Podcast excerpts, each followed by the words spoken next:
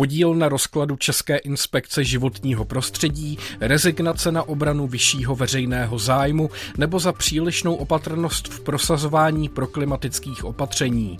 To je výčet několika bodů, kterými odborná porota odůvodnila výsledek 30. ročníku anticeny ropa kroku za rok 2021. Tu obdržel již bývalý ministr životního prostředí Richard Brabec. V dnešní natuře se podíváme i na výsledek anticeny Zelená perla. Od mikrofonu zdraví Ondřej Novák. Natura.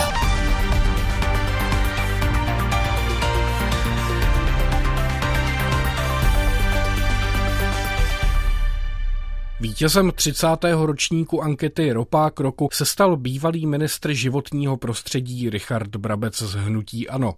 81 z 96 členů nezávislé komise se v hlasování o antiekologický čin rozhodlo Brabcovi udělit Ropáka mimo jiné i kvůli postupu v kauze Bečva.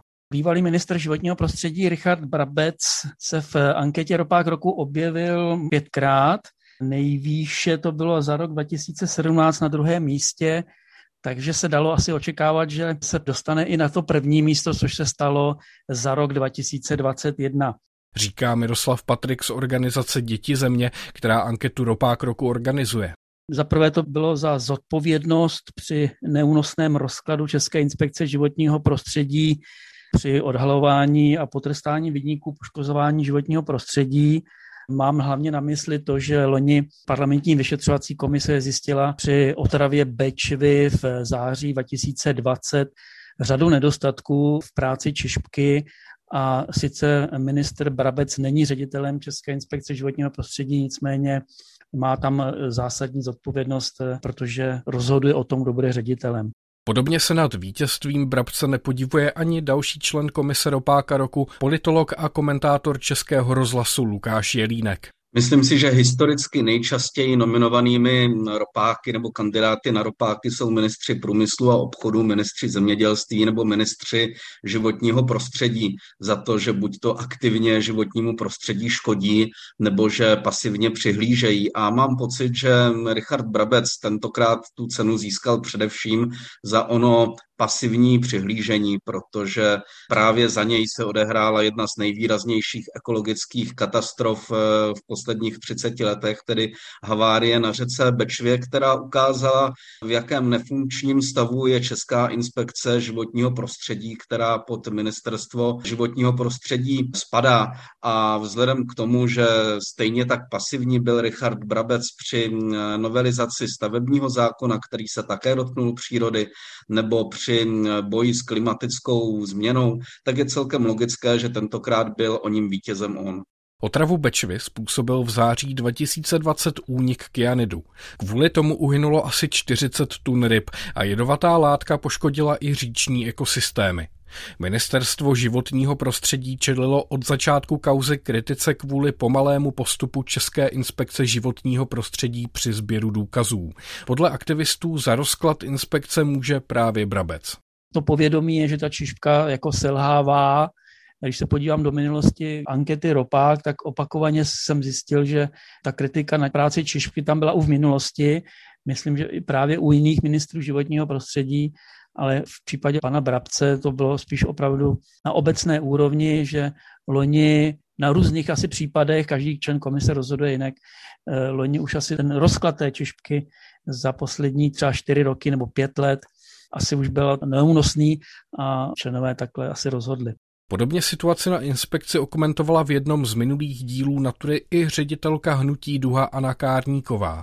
Myslím, že to, co jsme viděli kolem případu Bečvy, byl ve skutečnosti jenom výsledek jako dlouhodobého oslabování její role a vlastně schopnosti té inspekce udržet si kompetentní lidi. Takže myslíte, že to, co se dělo kolem kauzy Bečva, bylo jenom symptomem toho, že vyplavaly na povrch nějaké dlouhodobější problémy, které se v inspekci životního prostředí hromadily? Určitě, když se podíváte na tu historii, tak vlastně už eh, to bylo, myslím, v prvním nebo dokonce druhém roce eh, ministrování pana Brabce, tak došlo k výměně vedení.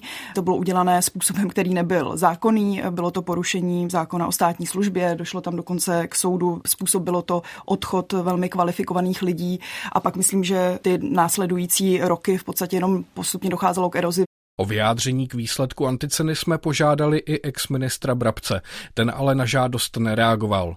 Česká inspekce životního prostředí ale svůj postup v kauze Bečva dlouhodobě obhajuje. Její ředitel Erik Gojs například v rozhovoru s Tomášem Pancířem pro pořad 20 minut radiožurnálu okomentoval vyšetřování následovně. Naši lidé jednali naprosto přesně v rozsahu svých zákonem vymezených kompetencí, v rozsahu úkolů, které dostávali od řídícího, který řídil ty práce, to zná vodoprávního úřadu. A jsem přesvědčen o tom, že chybu jsme neudělali. Samozřejmě tady k tomu dodávám to generál po bitvě. Samozřejmě se řada věcí z, ze zpětného pohledu a z poučení dala třeba udělat trošku jinak, lépe a tak dále, ale to máte u každé lidské činnosti. Erik Goys čelil ze strany ekologů kritice, že postup inspekce pomáhá znemožnit vypátrání skutečného vyníka havárie, přičemž mezi podezřelými byla i společnost Deza, spadající do holdingu Agrofert. To ale ředitel inspekce odmítl s tím, že s Agrofertem, potažmo s hnutím ANO, nikdy neměl nic společného a naopak se stal obětním bedánkem, kdy se ho Richard Brabec snažil přesvědčit, aby odešel. Já si myslím, já jsem prostě naivní, teď už to tak vidím, idealista. A myslím si, že úředník ve státní správě má být nezávislý a že politici by do toho neměli opravdu zasahovat. A já jsem nikdy ty politické tlaky nevnímal tak silně jako prostě po Bečvě. Podle Lukáše Jedníka je s podivem, že Brabec kauzu jako ministr vůbec ustál tak samozřejmě se můžeme bavit o tom, jakou personální politiku prováděl nebo jak se na jeho výkonu funkce podepsalo to, že sám byl v minulosti šéfem významné chemičky ale ve skutečnosti, kdyby všechny mechanismy a všechny instituce, ať už Ministerstvo životního prostředí nebo Česká inspekce životního prostředí fungovaly, eh, jak mají, tak by nejspíš ta situace takto daleko eh, nedošla. Eh, netroufám si hodnotit kompetenci nebo kvalifikaci ředitele inspekce životního prostředí, ale každopádně za to, co se stalo a jak se inspekce chovala, nese Richard Brabec politickou odpovědnost. A vlastně pro mě samotného bylo dost velkým překvapením, že ustál svoji funkci ministra i v době, kdy ještě seděla Babišova vláda ve Strakově akademii. Šéf inspekce Erik Goys na jaře oznámil, že do konce roku rezignuje.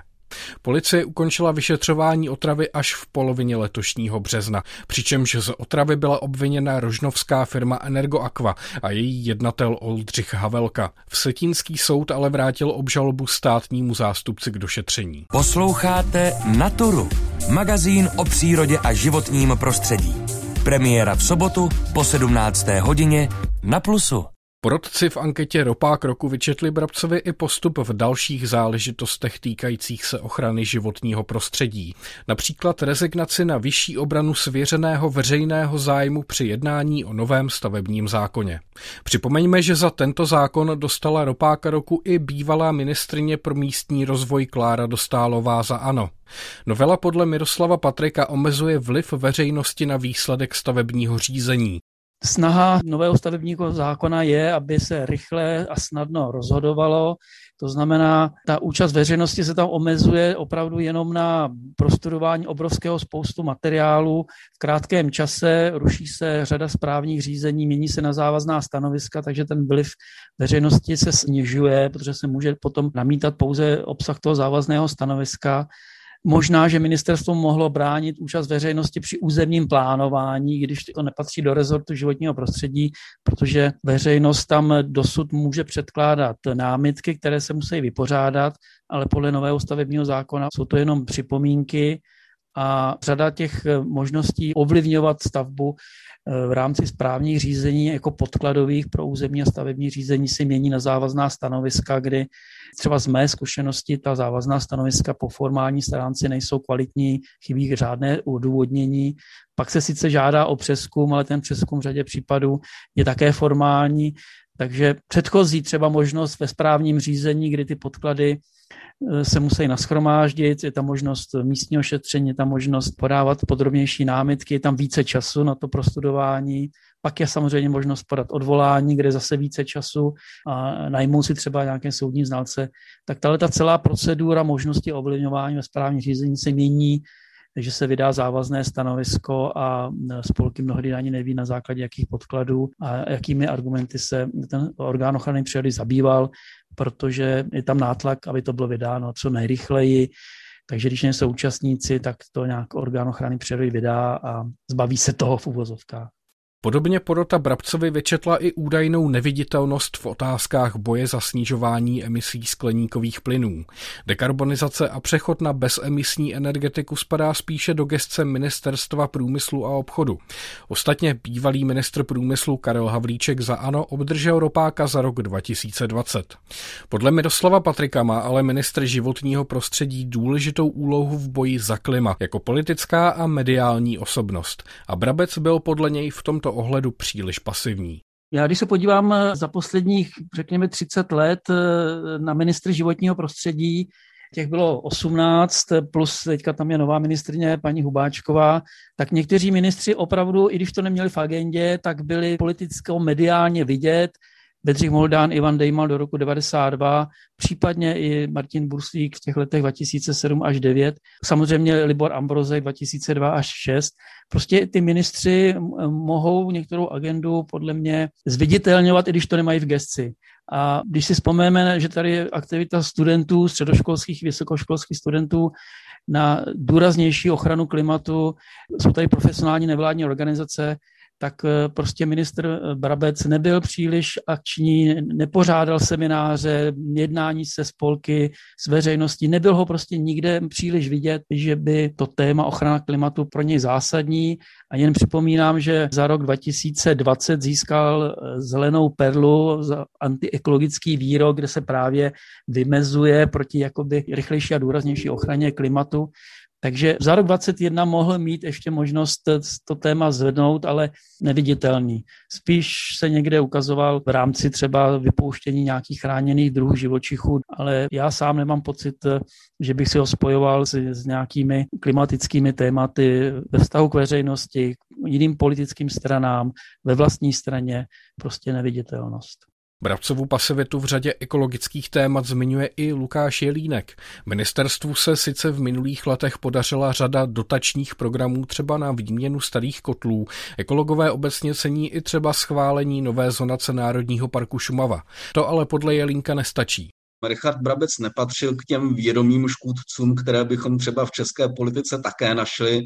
A v té otázce kotlů, dotací a vůbec výdajů na ochranu životního prostředí, tak eh, to, že s nimi Richard Brabec pracoval, tak to je poměrně logické, protože tady existuje silný tlak české veřejnosti, silný tlak Evropské unie, navíc Babišova vláda nehleděla na korunu eh, ani v jiných oblastech. Myslím si, že tyto investice jsou velmi správné, velmi rozumné a také v těch předchozích letech, eh, kdy Richard Brabec byl třeba dvě volební období ministrem životního prostředí, tak bychom mu dokázali asi najít eh, na jeho práci celou řadu plusů a bohužel možná i pro něj eh, jeho politické angažmá vyvrcholilo právě katastrofou na řece Bečvě. Ovšem právě to, když je někdo tak dlouho ministrem životního prostředí a má možnost určovat chod rezortu nejenom co se týká výdaje peněz na užitečné programy, ale i manažerského a personálního zvládání toho rezortu, takže když tady toto je nad jeho síly, tak v tom okamžiku je logické, že se dříve nebo později podobného ocenění, jako je ropák dočká. Zástupci ANO vyhráli anticenu ropák roku za posledních šest let hned čtyřikrát a pravidelně se objevovali i na dalších příčkách ankety.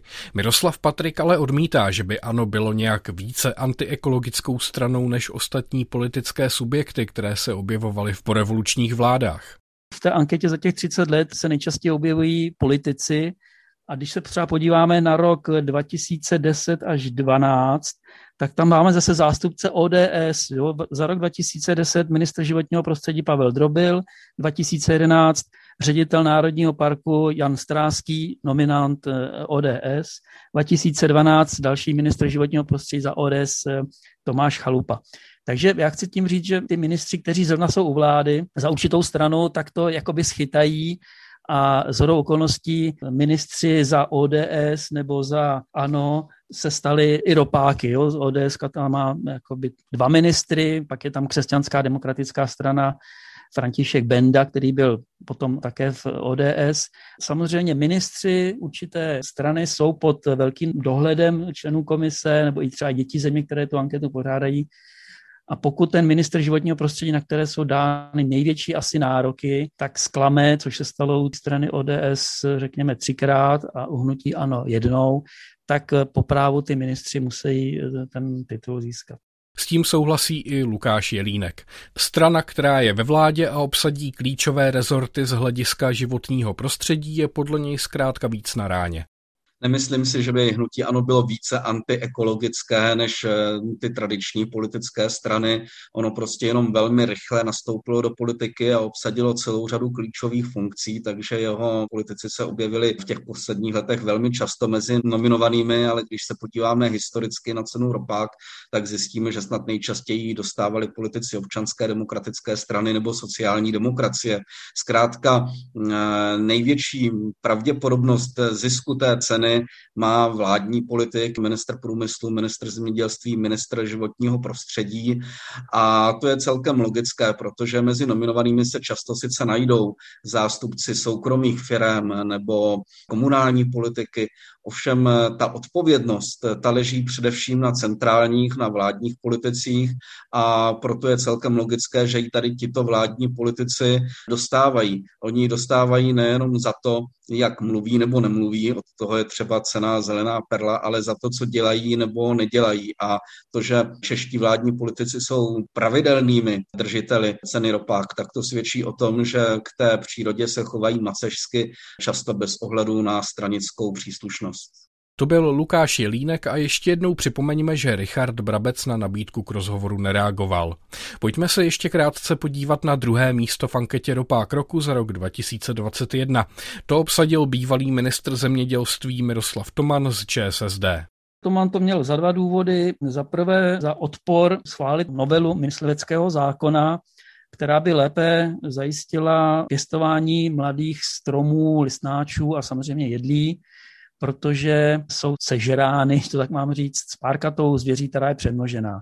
A ta novela mysliveckého zákona mohla zabránit té přemnoženosti těch zvířat, protože ročně soukromý sektor i stát utrácí 5 až 7 miliard za to, že se ty stromy jako ničí přemnoženou zvěří.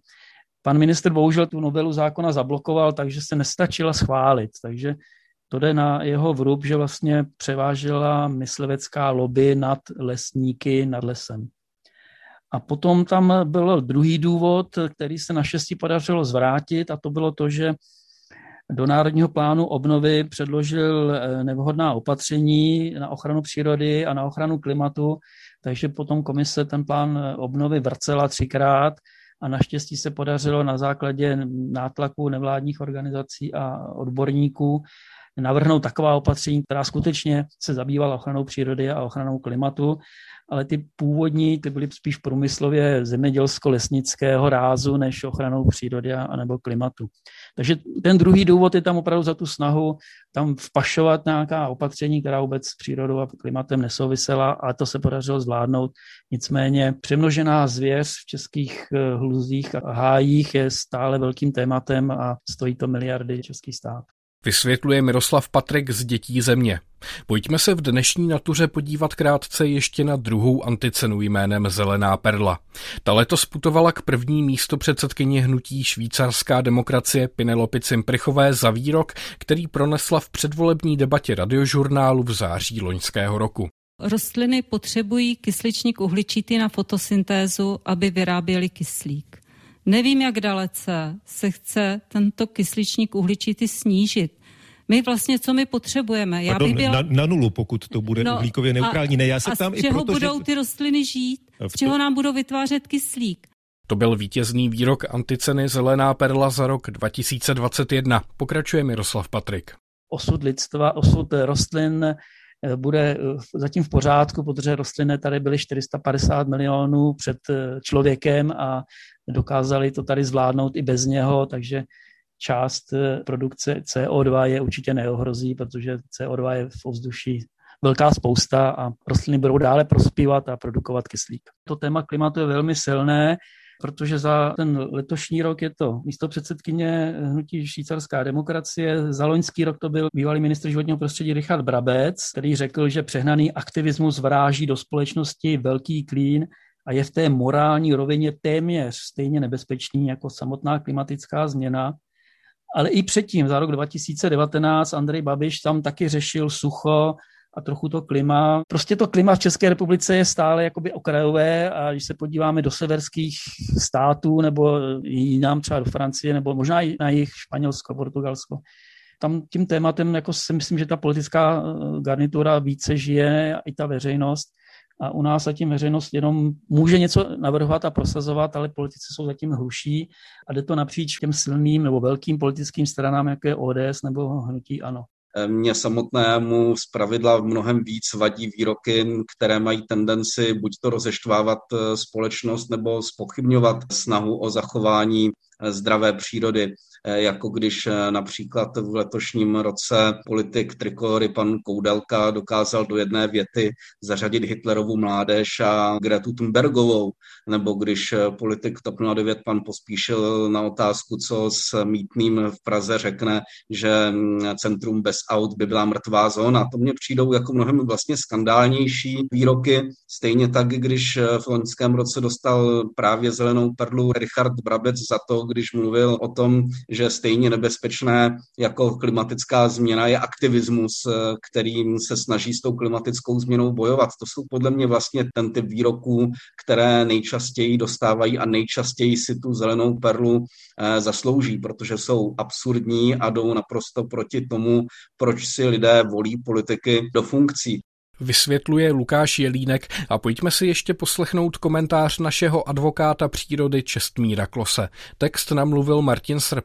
Rok co rok už 30 let do pochybné síně slávy vchází nový a nový ropák. Tuto vybranou společnost tvoří ti, jejich činy ohrožují přírodu, krajinu či zdravý vztah lidí k životnímu prostředí. Jsou to však svým způsobem hrdinové, kteří kryjí záda dalším podobným, na něž se v anketě nedostalo. A že se těch kandidátů každý rok najde.